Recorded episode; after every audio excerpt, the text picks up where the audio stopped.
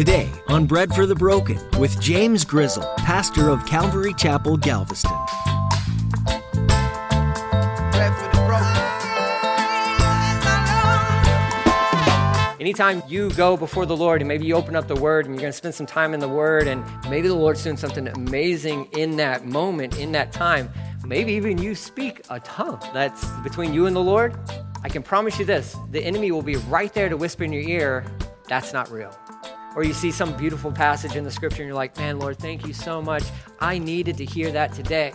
And the enemy just knows how to show up and says, no, that's not what it says. That's not for you. There's always going to be some sort of contention from the enemy. In today's message, Pastor James will teach on the enemy and how he seeks to kill and destroy anything in his way. The enemy is real, and he doesn't want to see you succeed, and he for sure doesn't want you to be in a relationship with the Lord or building his kingdom. Don't let this cause fear or persuade you from following the call that God has on your life. Hold firm to the Word of God and rest in His truths. Chances are, if the enemy is trying to get to you, you're probably doing something right for the Lord. Now here's Pastor James in the book of Acts chapter 2 with today's edition of Bread for the Broken.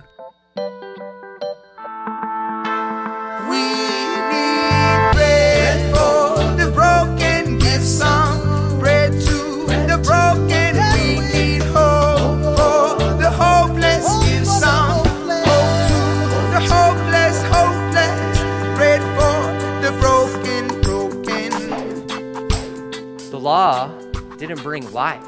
What we're talking about is a new covenant with Jesus, and Acts is almost like it's not a restart, but it's showing that Christ has fulfilled the law, he's done all that stuff, and in him, there's new life. And you're dealing with loaves of bread that have sin in them. And God says, I'll take that, I'll take it, because I dealt with it on the cross. I'll take it.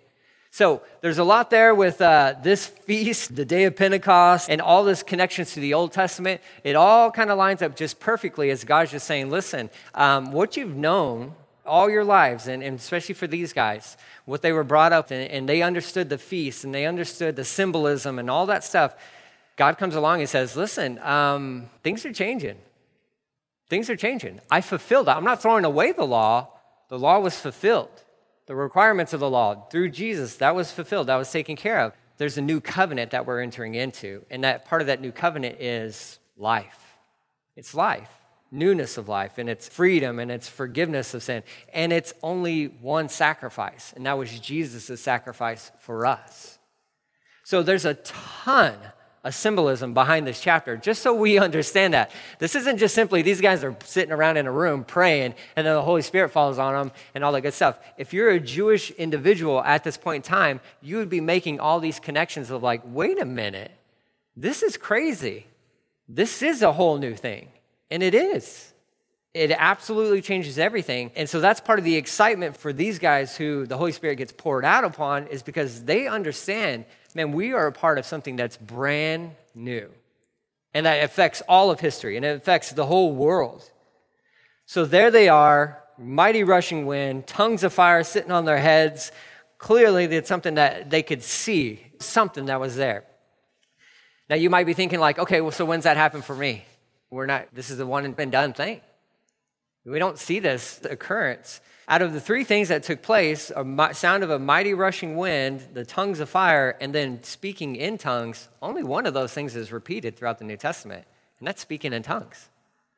So if you're waiting for a tongue of fire to settle in on your head, not me. I'm like, I don't know if I want a flame above my hair. I don't know if the stuff I put in my hair is flammable, so I don't know. I'm like, I have no clue. My wife would probably know better than I would, but I'm like, no, see, we're not waiting for a mighty rushing wind. We're not waiting for tongues of fire. Tongues still apply today. They do.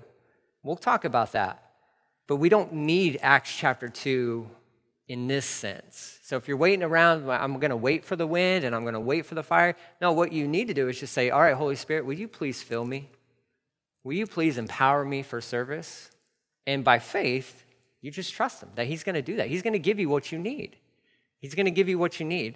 These guys, they needed this moment. They needed this, and this is how the Lord chose to start his church. He was going to make this happen, and he's so brilliant. He's just absolutely brilliant. That's the understatement of the year. God is brilliant. He is absolutely brilliant that everything lines up beautifully. and perfectly. And it all just makes sense. So these tongues of fire settle on their head, one sat on each of them. And here's verse 4, and they were all filled with the Holy Spirit. Again, that's that overflowing aspect of it. And began to speak with other tongues as the Spirit gave them utterance.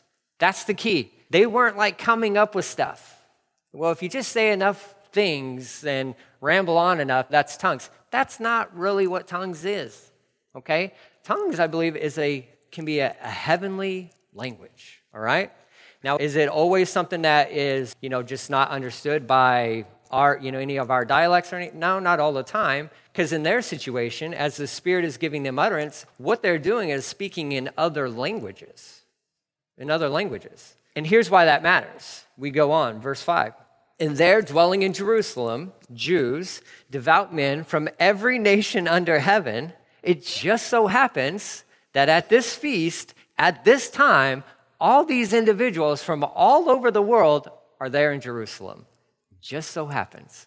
And then it says, verse 6, when this sound occurred, the multitude came together and were confused because everyone heard them speak in his own language. And they were all amazed and marveled, saying to one another, look, are not all these who speak Galileans? How is it that we hear each in our own language? And we'll go through this list in a second, but here's the scenario. These guys are in this room. Holy Spirit falls on these guys. They begin speaking in tongues, but it's not an unknown tongue. It's known by other people, just not by everybody. So they're speaking in tongues, and this is happening. Well, people that are close, and that's why I'm saying this is probably a room connected to the temple because you might have church going on.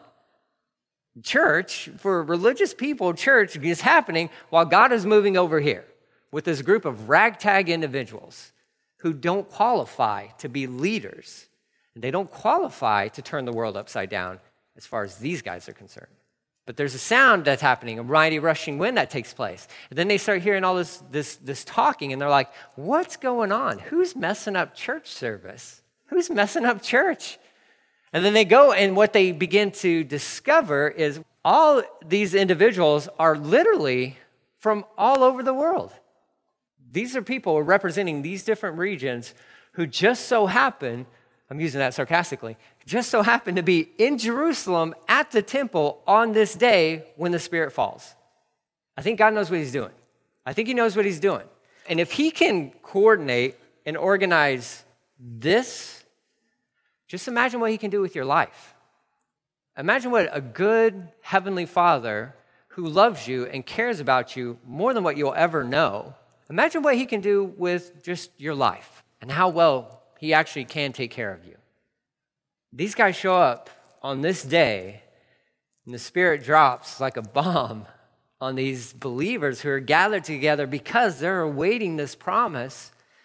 And all these individuals, their lives are never the same. Let's go through this list, verse 9. I'm probably going to butcher some of these, so it's okay. If you're a grammar person or phonetics or talking, listen, just grace, okay? Grace is all I ask. Parthians, Medes, Elamites, those dwelling in Mesopotamia, Judea, Cappadocia, Pontus, and Asia. Of course, we know that as like Asia Minor in the Turkey region there. Phrygia, Pamphylia, Egypt, parts of Libya, adjoining Cyrene. Visitors from Rome, both Jews and proselytes. Okay, proselytes, just so if you don't know what that word means, it's somebody who was non-Jewish who converted over to Judaism. So that's what that word means. So you have people, Jews and non-Jews, but who have converted to Judaism. They're all together, and they're all from the surrounding regions. And even as far as Rome, everybody shows up, and they're like, who's talking my language? Who's speaking my language? In this reference concerning tongues, that's what it was. It was the Lord was using his vessels, his children, to grab hold of the attention of other people. Well, they all spoke a common language, so they could have used the common language. But when somebody starts speaking your language, you pay attention. And we all know that that's very true. What was the accusation about these guys was they're Galileans. Galileans are country folk in Israel, right? They got that draw. right? They can't say certain words properly. I'm born and raised Texas. Yeah, I know. Everybody knew who they were by the way that they spoke, their accent and everything. Like, how did these guys, which that was always like, that's not a compliment to these guys. It was never a compliment to them. Oh, you're from Galilee. I can tell by the way you talk. That was always kind of like, oh, you're not as refined as I am. So they're like, how are these Galileans speaking our native tongue? So the Lord was going to use that because the Lord is not bound by our language barriers. He actually can supersede those things, and he can break through any wall that we have a difficulty breaking through. He's not bound by the things that we're bound by. He's like, I can make you speak another language that you have never even spoken before. Dear friends of mine, high school buddies, Bible college buddies, that kind of a thing, they went on a mission trip to New Orleans, all right? And these are Amarillo boys. They go down to New Orleans. It's the best kind of mission trip in that, you know, their trailer was broken into. The car caught on fire. Literally, the Suburban caught on fire on the highway. And that's the best mission trip you can ever be a part of, because if everything's going right, you're not doing something right, okay? Any mission trip I've been on, it's always been like, oh, Lord, why is all this happening? He's like, well, because you're doing what I tell you to do. So the bikes are stolen, the Suburban burnt down, but they're like, we're still going to keep going. We're just going to share the gospel. That was the whole intent. And this was like part of their senior trip before one of them took off to Bible college. He's like, we're just going to go and we're just going to share the gospel. We're going to share the gospel. Well, they came across some individuals who didn't speak English. Now, they spoke Spanish. My friends don't know any Spanish. They know muy poquito, a little Spanish, okay? Like none, right? Not even to save their lives. They start sharing the gospel. Craziest thing happens, and if I didn't know these guys, I would approach this story with a little bit of skepticism, but they came back, and one of the guys was just kind of standing off to the side just praying, and when they had done talk to these guys, they led them to the Lord and everything. They came back, they met together, and the guy's like, how do you know how to speak Spanish? And my friend was like, I don't know how to speak Spanish. He's like, dude, you were speaking Spanish. That's how they heard everything that you said. You were talking to them. And he's like, I don't know how to speak Spanish. Like, he's freaking out. Like, I don't know how to speak Spanish. The Lord busted right through that barrier, and people got saved because of that. He's not bound by our restraints or our constriction, anything like that. Praise God for that. There's another story. John Corson told the story of when they were having like this gathering of men, and they were meeting in a hotel conference room. And as part of the policy for the hotel is, when you use the conference room, there's like a mini bar kind of in the back of the room, which is funny. You got all these pastors together, and the mini bar has to stay open, regardless of who's using the room, right? So there's a bartender, a guy at the back, and he's just doing his thing as these guys are just praying. Well, somebody gets up and they speak a word. Like, nobody knows what he said. It's a tongue. He speaks a tongue. They waited because technically when you're in a corporate gathering, if somebody speaks a tongue, there should be an interpretation. And if there's not, well, then we just don't continue on with it, right? So that guy stands up and he says something, and another guy's like, well, there's no interpretation, so we'll just kind of move on from that, and we'll just keep praying and all that good stuff. Well, as they're ending this meeting, they're walking out the door, this bartender is crying. They're like, is everything okay? He's like, how did that guy know how to speak my native language? He's like, I'm from Iran. He's like, he spoke it perfectly and beautifully, and he was praising God, the one true God, in my language. How did he? And so they got that guy who spoke it, and there's no clue. The Lord used that. This guy got saved because of that. Now explain that. I can't. How do we plan that? Are we going to start a class? No, you can't do that. You can't put this as a program. Here's the best way you can handle this. Number one, in your quiet time with the Lord, listen, if the Spirit gives you utterance, and there's the tongues associated with that, it's between you and the Lord. That's fine. That's totally fine. If we do a corporate thing, an afterglow, and somebody gives a tongue, what we pray is that there's an interpretation, because with the church, everything should be done decently and in order. And all things should glorify the Lord. All things should glorify the Lord. Not ourselves. Nothing that we offer on a Sunday morning or a midweek service or whatever should be about us. It should never be to bring attention to ourselves. It should always be about glorifying the Lord and pointing other people to Jesus. These guys, the Holy Spirit fills them with an overflowing. They begin speaking in other tongues, but the tongues they are speaking are not random tongues. They are specific to the individuals who are lining up in the street, so to speak, and they're hearing their native tongue. And they're saying, you guys are praising God in my language, in my language. And they're all amazed by this. They're all confounded by it as well, but they're like, how is this possible? Well, it goes on to say, I don't think I totally finished that. The Cretans and the Arabs, we hear them speaking in our own tongues the wonderful works of God. That's it. That's it. If a tongue is spoken, it should always be in direction of a praise to God, period. Period. So there shouldn't be any confusion about that because God is not a God of confusion. There shouldn't be any, I mean, it's just that praise, that tongue, and if there's an interpretation, it should just be about glorifying the Lord and pointing people to Jesus. That's it. So these guys are all, verse 12, they're all amazed and perplexed, saying to one another, whatever could this mean? Like, what is going on? What is going on? We've never experienced this. As far as they're concerned, in all of their history, they've never experienced anything like this. Never. Never. Something new was happening. The disciples knew it. They were living it at this point in time. But now it's overflowing into the lives of the individuals, and they're realizing something big is going on. We've never encountered anything like this. Whatever could this mean? Verse 13, here's the other side.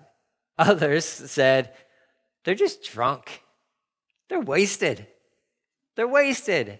They're just drunk. Okay, I've been around drunk people, all right? I got a history. I've been around a lot of drunk people in my life, and there is a lot of tongues that are spoken between individuals who are intoxicated. None of it makes sense. None of it is glorifying to God. None of it is. I've had so many conversations. I was the designated driver in high school.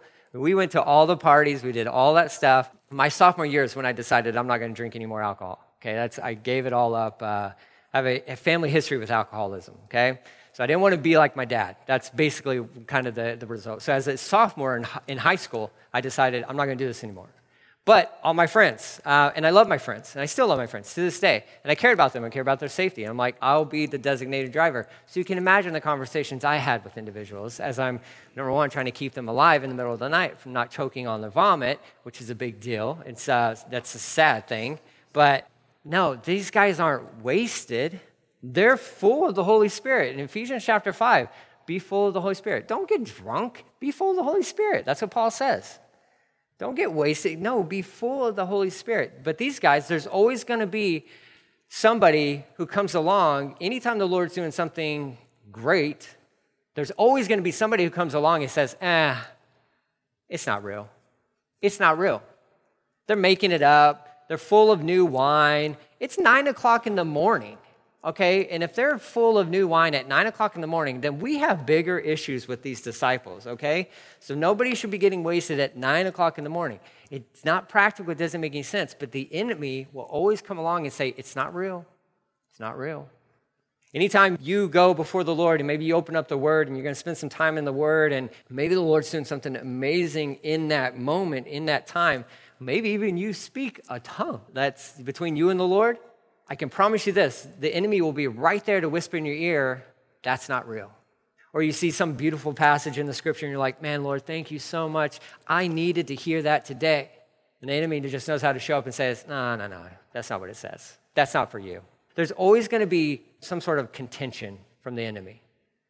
This is a beautiful moment. This is a great thing going on. And you have all these spectators who are like, this is incredible. But you're always going to have some within the crowd who say, no.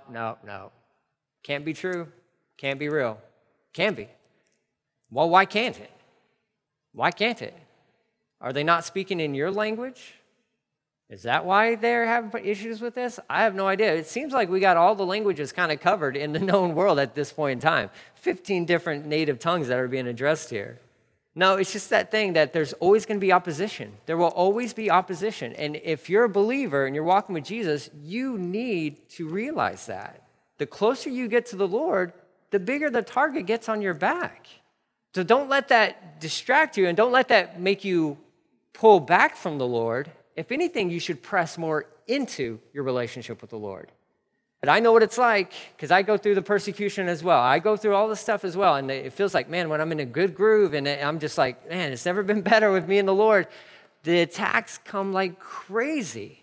And even me, I'm walking with the Lord for 20 years now. Even me, the thought that pops in my head is like, Lord, I don't know if I can handle this. Maybe I shouldn't pray as much. Maybe I shouldn't read the Bible as much. And those are thoughts that creep into our minds that we have to quickly say, no. Maybe I should pray more. Maybe I should read the Bible more.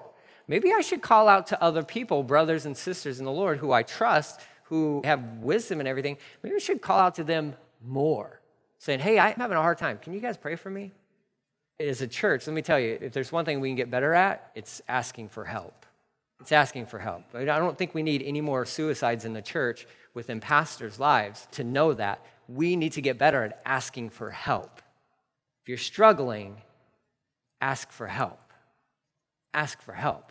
I mean, my goodness, we can't treat Christianity as a Lone Ranger thing. It wasn't ever intended to be that way. Isolation is the enemy. Isolation is the enemy. Surround yourself with brothers and sisters, ones you trust, Christ followers who know how to speak into your life, saying, listen, I'm here to listen to you, but I'm also here to share with you maybe what you need to hear. There's always going to be that opposition. We need to expect that, but we don't need to be discouraged by that. In fact, if anything, I'd be encouraged by it. If there's not opposition in your life concerning your walk with Jesus right now, I would be concerned, because maybe you're not a threat. The last thing in this life, and understanding this is a spiritual battle, as weird as it is to say this, I want to be seen as a threat to the enemy. Now, I don't want him to attack me. Man, I'm not crazy, all right? I'm not looking for more attacks. But man, I want to be available to God and to be used by him. And if that means that the fires get turned up a little bit hotter, so be it. Because I got one life. I got one life, one shot at this thing. Don't have to get it perfect, because I'm not. I'm a loaf of bread with a bunch of leaven in it, right? He knows what he got when he got me, all right? But you got one shot, and I'm like, okay, with this one life that you have blessed me with, Lord, I want to go all in for you. It's going to make you a bigger target, but I think we should be okay with that if we know how to handle that. And to rely on, number one, go to him all the time for it. He's got some spiritual armor that he can equip you with to help protect you, but he's also surrounded you with brothers and sisters who know how to lift you up in prayer and to have your back.